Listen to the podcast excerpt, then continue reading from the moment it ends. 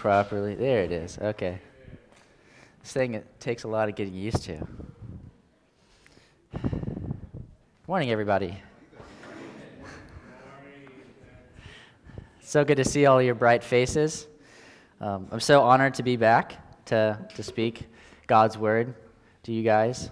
Um, it's humbling every time I get the experience. Um, I want to welcome uh, my brother, Eric, and his wife, Haley. Uh, they're here out of town. Uh, it's so good to have them here. And I also want to welcome all new uh, newcomers um, and also members. Um, I want to make a note, though. Unlike many other churches, we don't have a class or a verification of faith in order to determine if you're a member or not. Because that's not what it's about, right? We're not just a cool club. We're, we're a family. And we're all united, like James said, under the headship of Christ. So when you put your faith in Christ, you're a brother, you're a sister, you're already a member, right? I'm no different than any one of you. And when you're led by the Spirit, that makes you a member of the family. So I just wanted to make that point because uh, it's, it's, important to me. I don't have ink uh, at my house printer, so I'm doing this off this tiny screen. So please have some grace. All right. Cool. I think I pretty much covered the whole opening. Sweet. So, the opening image, let's take a look at this. So, have you ever been at a point in your life when you can't hear the Lord? Maybe you have never heard the Lord. Maybe you heard him initially when you began your walk, but since then you're not really sure. Today, the Lord wants to speak to you. We are diving into the Old Testament of the Holy Canon of Scripture to better understand how God speaks to those that he loves. We have heard a bit from Matt on this back in March. Um, he did like a standalone sermon. Um, some of you may have been here for that one. Um, but he taught us that most of the time when God calls his people, he usually uses the word go, right?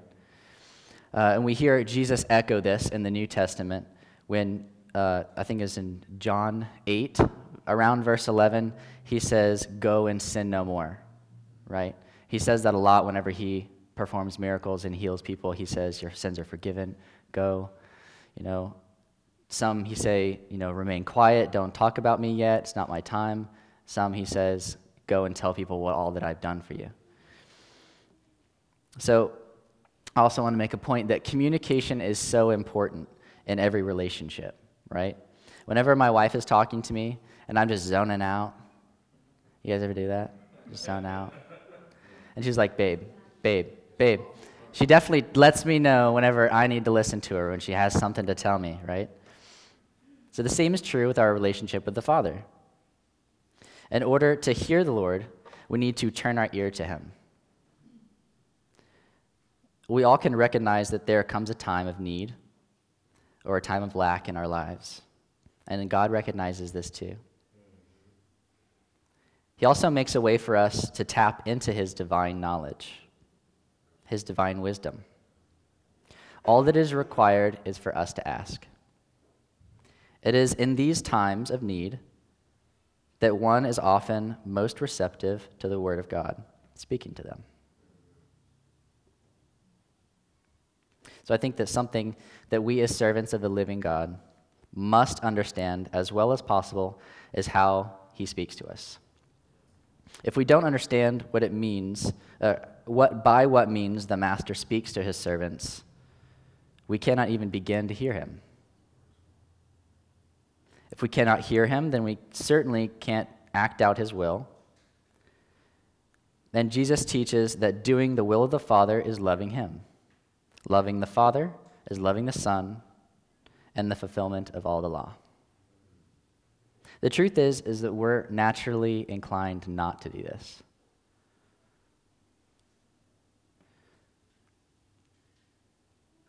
which is why we need him so badly.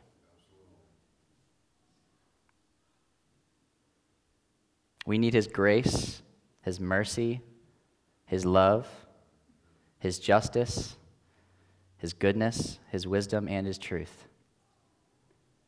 We need to understand how he informs us of his will so that we can heed his commands and follow him.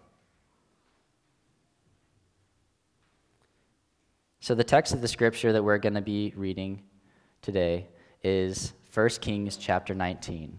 A lot of you may think, oh no, the Old Testament. No, we've been in the New Testament so long. Please, no genealogy. Don't worry, there's no genealogy in this story. um, I didn't put it up on the slides because it's, we're reading pretty much a full chapter. So if you don't have a Bible, don't feel ashamed. Just turn to the neighbor next to you and ask if, if they can uh, share with you. You guys can read along together, and then maybe you'll make a friend. All right, cool. All right, so just to give some context here, 1 Kings chapter 18 is the chapter where Elijah is going up against the prophets of Baal. And they go to the altar, and the Baal prophets are like, Our God is God. He's going to destroy this altar and whatever. And then Elijah's like, No, dude, try it. If Baal is God, he's going to call down his fire. If my God is God, he's going to call down his fire. And so he, he ends up proving to them through God's faithfulness, right? He says, he calls, he himself prays that God would reveal himself and prove that he was the true God. He calls down his fire, and the fire is so hot that it licks up all the water all over the altar. And a, there's a trench around it full of water. It's just proved to them in front of their eyes. And they uh, Elijah orders them taking all the prophets of Baal to take them down the river, and they just kill them all with a sword. Kind of gruesome. That's God's judgment, right? Sometimes it's a little more than we can handle. So, chapter 19, Jezebel, the queen of uh, the queen of Ahab. So Ahab is the king. She was like really all into Baal, and she's like, "I'm going to kill Elijah." So she sends a messenger to him saying if I don't kill you by tomorrow, let God kill me.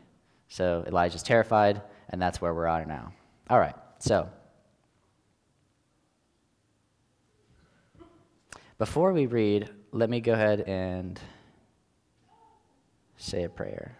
Oh, wait, no, that's after I read. Never mind, I'm getting mixed up. All right, let's read. All right, um, so chapter 19. Ahab told Jezebel all that Elijah had done and how he had killed all the prophets with the sword.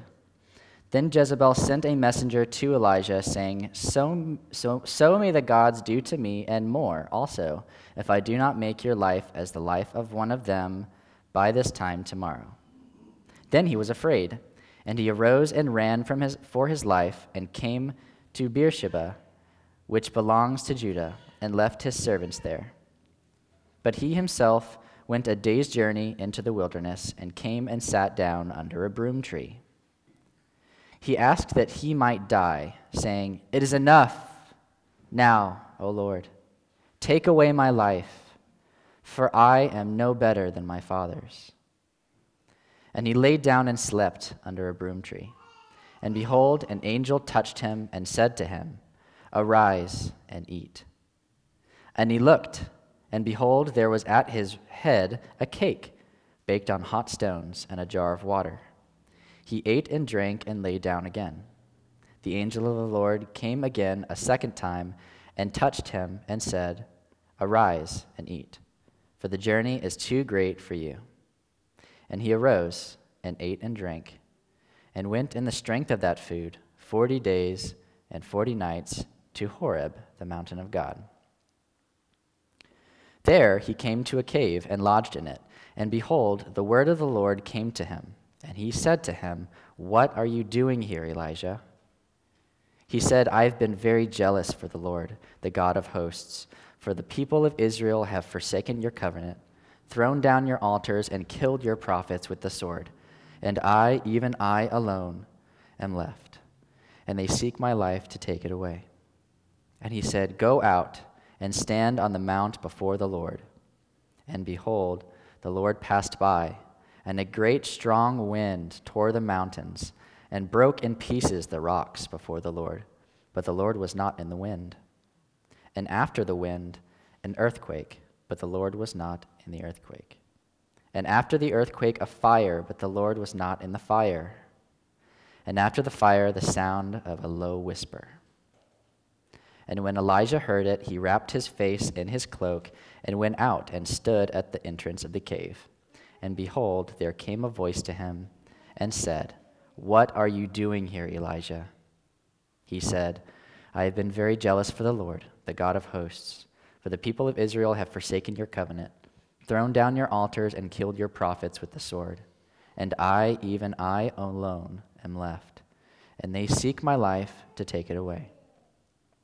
And the Lord said to him, Go, return on your way to the wilderness of Damascus, and when you arrive, you shall anoint Hazael to be king over Syria. And Jehu the son of Nimshi you shall anoint to be the king of Israel.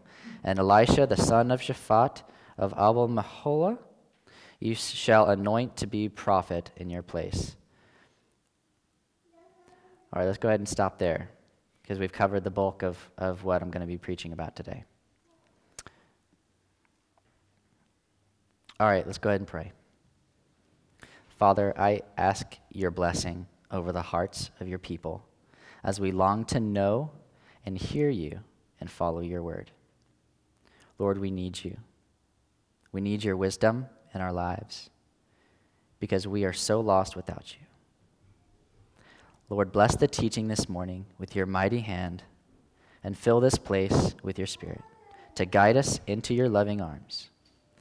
We pray these things in the mighty name of Jesus. Amen. All right, so today we're going to be talking about how God speaks to his people. And to do that, we're going to kind of take into account four questions. These are our goals. Where our goal is to answer these four questions by the end of this morning. So these four questions are first, how does God speak to his people? Second, how do we hear God speaking to us? Third, how do we know it's God speaking? And fourth, how do we know when to act or just to listen? So, with the first question, how does God speak to his people? In the text of Scripture, we read that God either uses angel messengers, human messengers, or he speaks himself out of his own mouth. Through those modes of communication, man, they manifest themselves either externally or internally, whether it be visions or um, just audibly hearing God's commission, right? So the text we read this morning is very insightful in answering this question uh, if we read carefully. So we, we read of an angel, right, appearing to Elijah as he's fleeing Jezebel.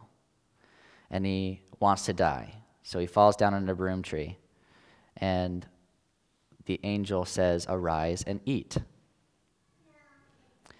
Um, we also read of God himself speaking to Elijah. Uh, if you'll notice, God does so in two ways, like I said, internally and externally. The Lord calls Elijah out of the cave that he's hiding in with an internal voice. And it seems to be a kind of voice that Elijah is used to hearing as a prophet because of the way that he reacts to it. He's just like, okay, that's it. I'm just going to respond to God's voice within me, right? So the Lord says, Go out and stand on the mount before the Lord. It's like the sternness of a father. If you like hear this and you're a father, you can kind of see a dad saying, "You get over here. I have something to tell you." Right? Something important that you need to hear. So as I read this, I find something interesting. Before Elijah goes out, a wind, an earthquake, and a fire happen. Elijah can probably see out of the entrance of the cave, right? It's probably not like he's in the middle of darkness. He probably just like just inside the entrance, he can see outside. And he's witnessing these things. He's witnessing the rocks like falling down in the cave around him, like about to bury him, right? Imagine how scary that would be to to be there. when you know God's outside making this happen.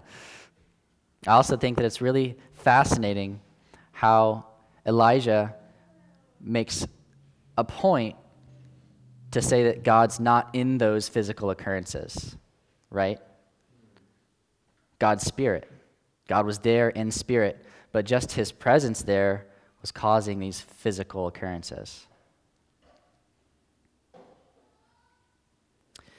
This time, the second time that God speaks to him, it's an, an external voice, and you can tell by his reaction.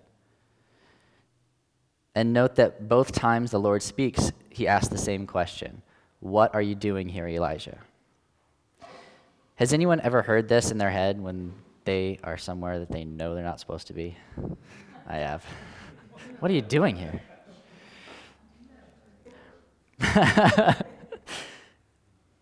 hmm. So, in this narrative, Elijah is running for his life from people who want to kill him. Although, although Elijah is just coming down from this amazing exhibition that we talked about, about chapter 18, of God's faithfulness and power, he's still running from the earthly things in life that want to take his life. He's still grasping to those things.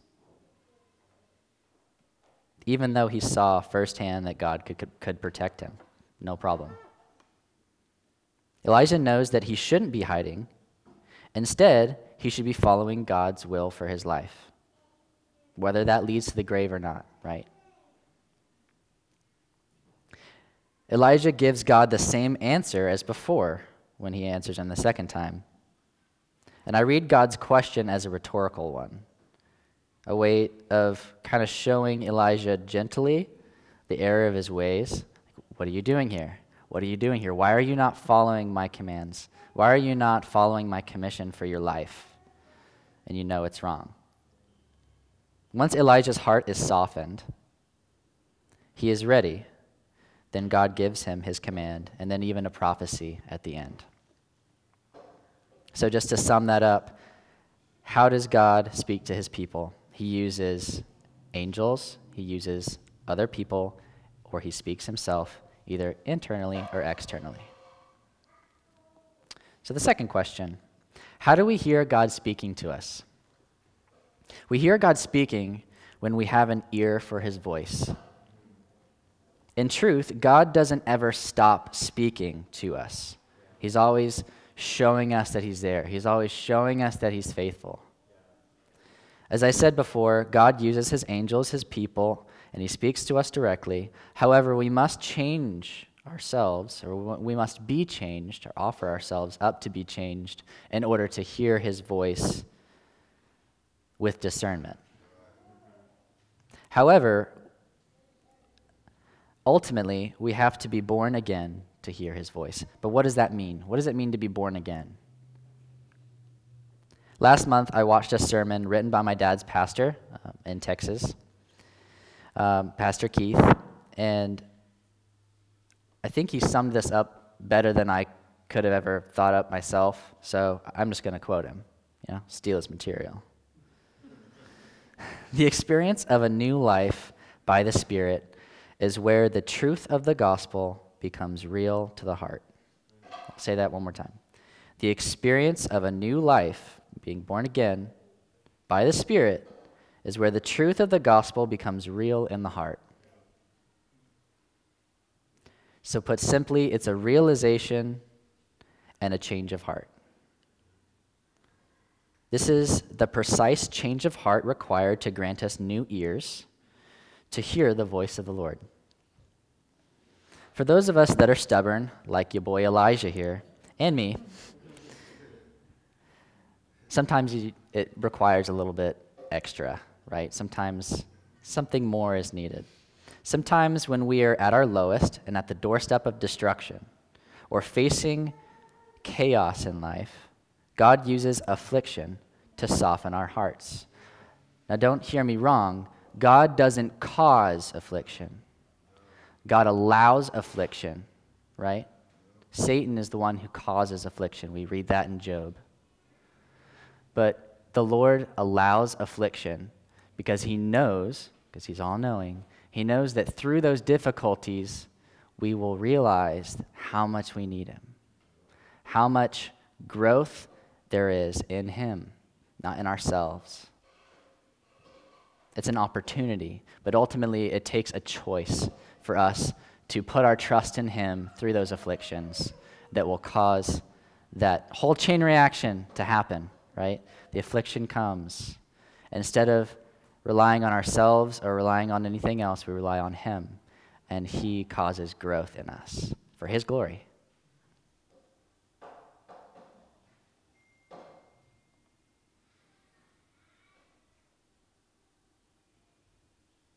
Look how Elijah answers God's question.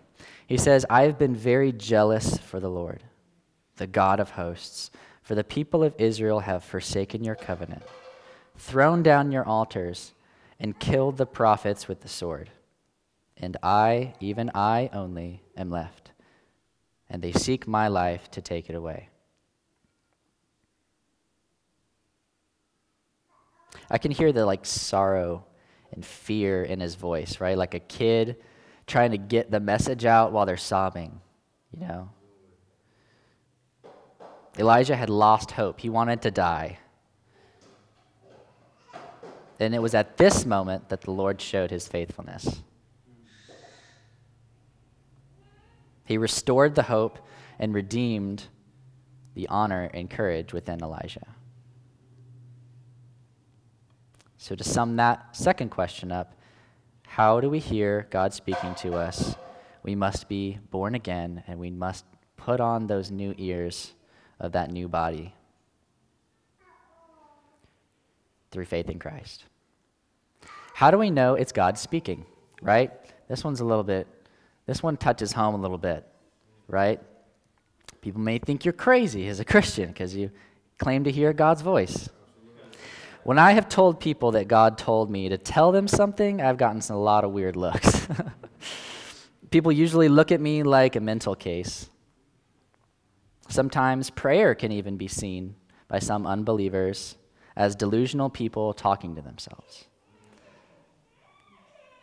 So, how do we get past all of that doubt and discredit to really understand when God is speaking to us? To answer this, I'm actually going to flip to the New Testament. Yay.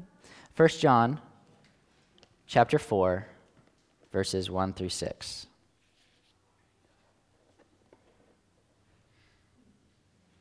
I'll give you guys some time to, to flip there. Yep, uh, 1 John chapter 4 verses 1 through 6.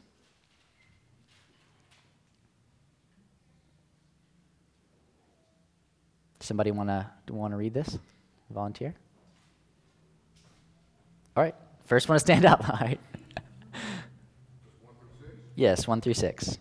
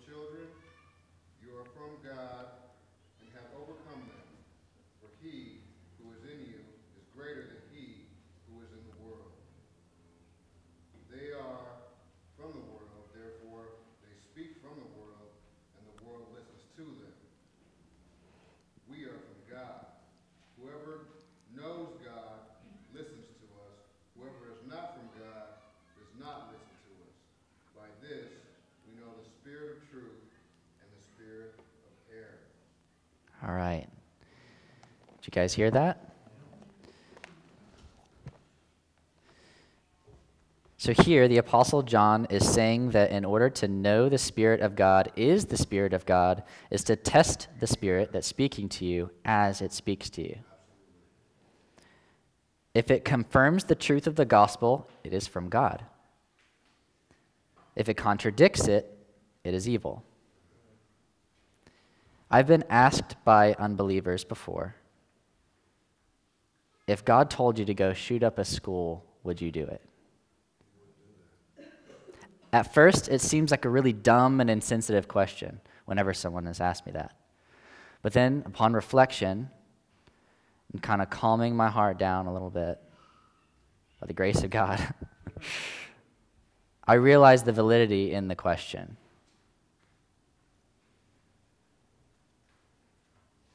If a Christian hears the Spirit tell them to harm a child or lead a mass suicide event or and they follow through with it that christian is either truly deranged or purposefully sent to discredit the truth of the gospel. Absolutely. these attempts can present themselves subtly and grow very fast. And they will bring destruction upon your life and lives around um, so take heart and be vigilant to study the Word, study the character and the nature of God through His Word, and take up the Word as a tool and as a weapon to arm yourself against the attacks of Satan, because that's exactly what Jesus did in the desert.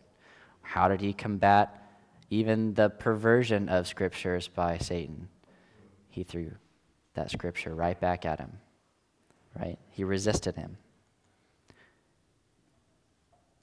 So test the voices that you hear. It's kind of a weird thing to say.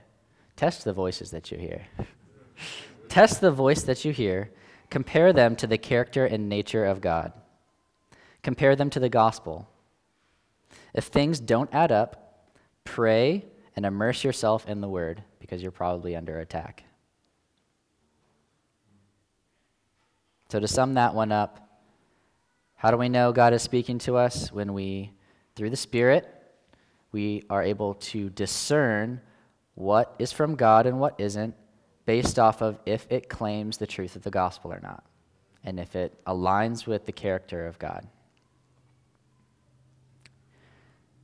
And finally, the last question How do we know when, the, when to act or just to listen? So the Lord knows what we need, and through His Spirit will grant us exactly that. It's not just what we pray for the most that we need the most. Although God's word teaches us that you have not, you have not because you ask not. And he also tells us to ask, seek, and knock, right? And the door will be opened. The Lord knows what you need before you ask. In my mind, that means that the Lord has a plan of how to give you what you most desperately need once you ask of it of Him. He provides a way. Whether that way be miraculous or just a provided opportunity, it makes no difference and it's an answered prayer, so praise Him for it. It is crucial that we have a joyous heart, even through suffering and affliction, because it shows God that He is all that we need. He has already done so much. Just to be alive is a blessing reflect on your life at a moment when, whether through your decisions or the decisions of others, you almost weren't here, and then see God's hand in that.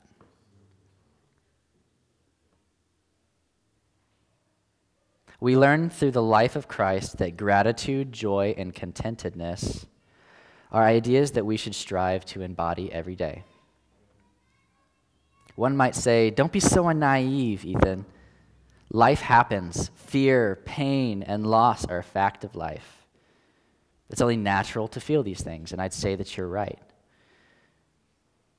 We live in a fallen world, and there's a lot of unfortunate realities of the world.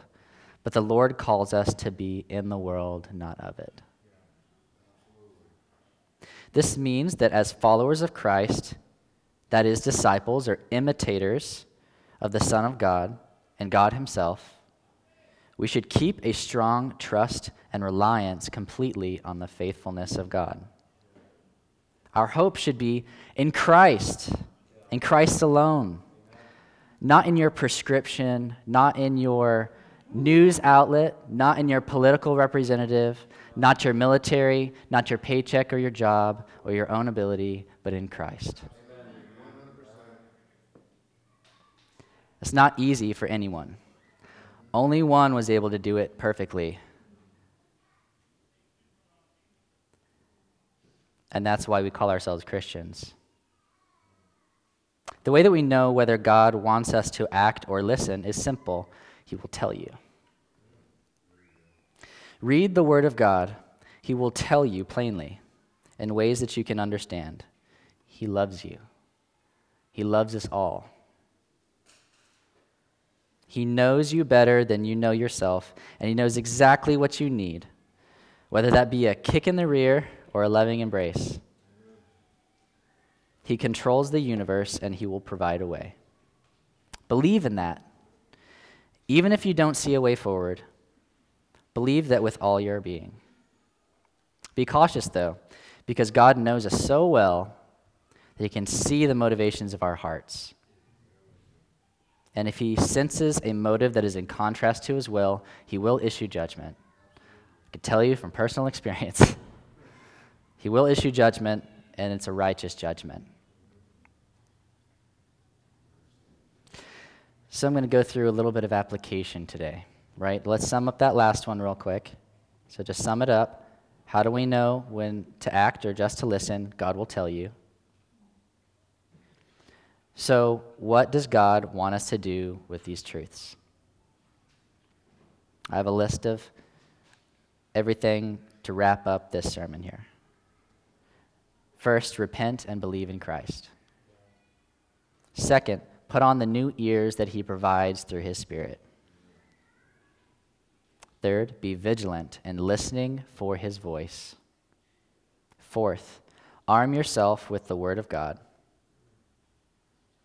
Fifth, analyze the spirits that guide you in accordance with the scriptures. And lastly, follow his commands. So draw your hope in Christ, my friends, and in the righteousness of his holy blood that was spilt to split the veil and swing the gates of heaven open. Confess by the Spirit that Jesus Christ is Lord, King, and Master, and the only way to eternal life. Share the truth of the gospel with everyone. Bless everyone. Do good to everyone. Embody love as described in 2 Corinthians chapter 13 and John 15:13. And bring your worries and needs to God in earnest prayer. Not for the hope that he may answer the prayer, but in certainty that he is already. So let's go ahead and pray. as I pray, uh, the worship team could, could come back up and lead us through um, uh, acapella doxology. You guys cool with that? All right, cool. Heavenly Father, thank you so much for this day. Thank you for my brothers and sisters in Christ. Thank you again for this humbling experience of being able to be your mouthpiece in the world. I pray that I have done you well and that I have fulfilled your will, Lord. I pray that I pray over every heart in this room that you would speak to every heart in this room, that every ear would be tuned to your voice, and that those ears would be faithful to listen.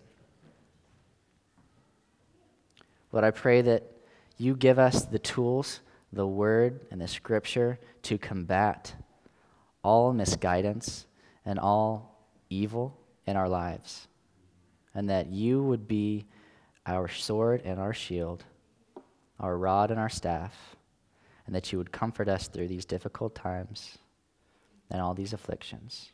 Lord, because we know that you are good. We know that you are faithful to do so. We ask these things and pray these things in the name of Jesus, the lion and the lamb. Amen. Amen. Amen. From whom all blessings flow. Praise him, all creatures here below. Praise him above, ye heavenly hosts. Praise Father, Son, and Holy Ghost. Amen.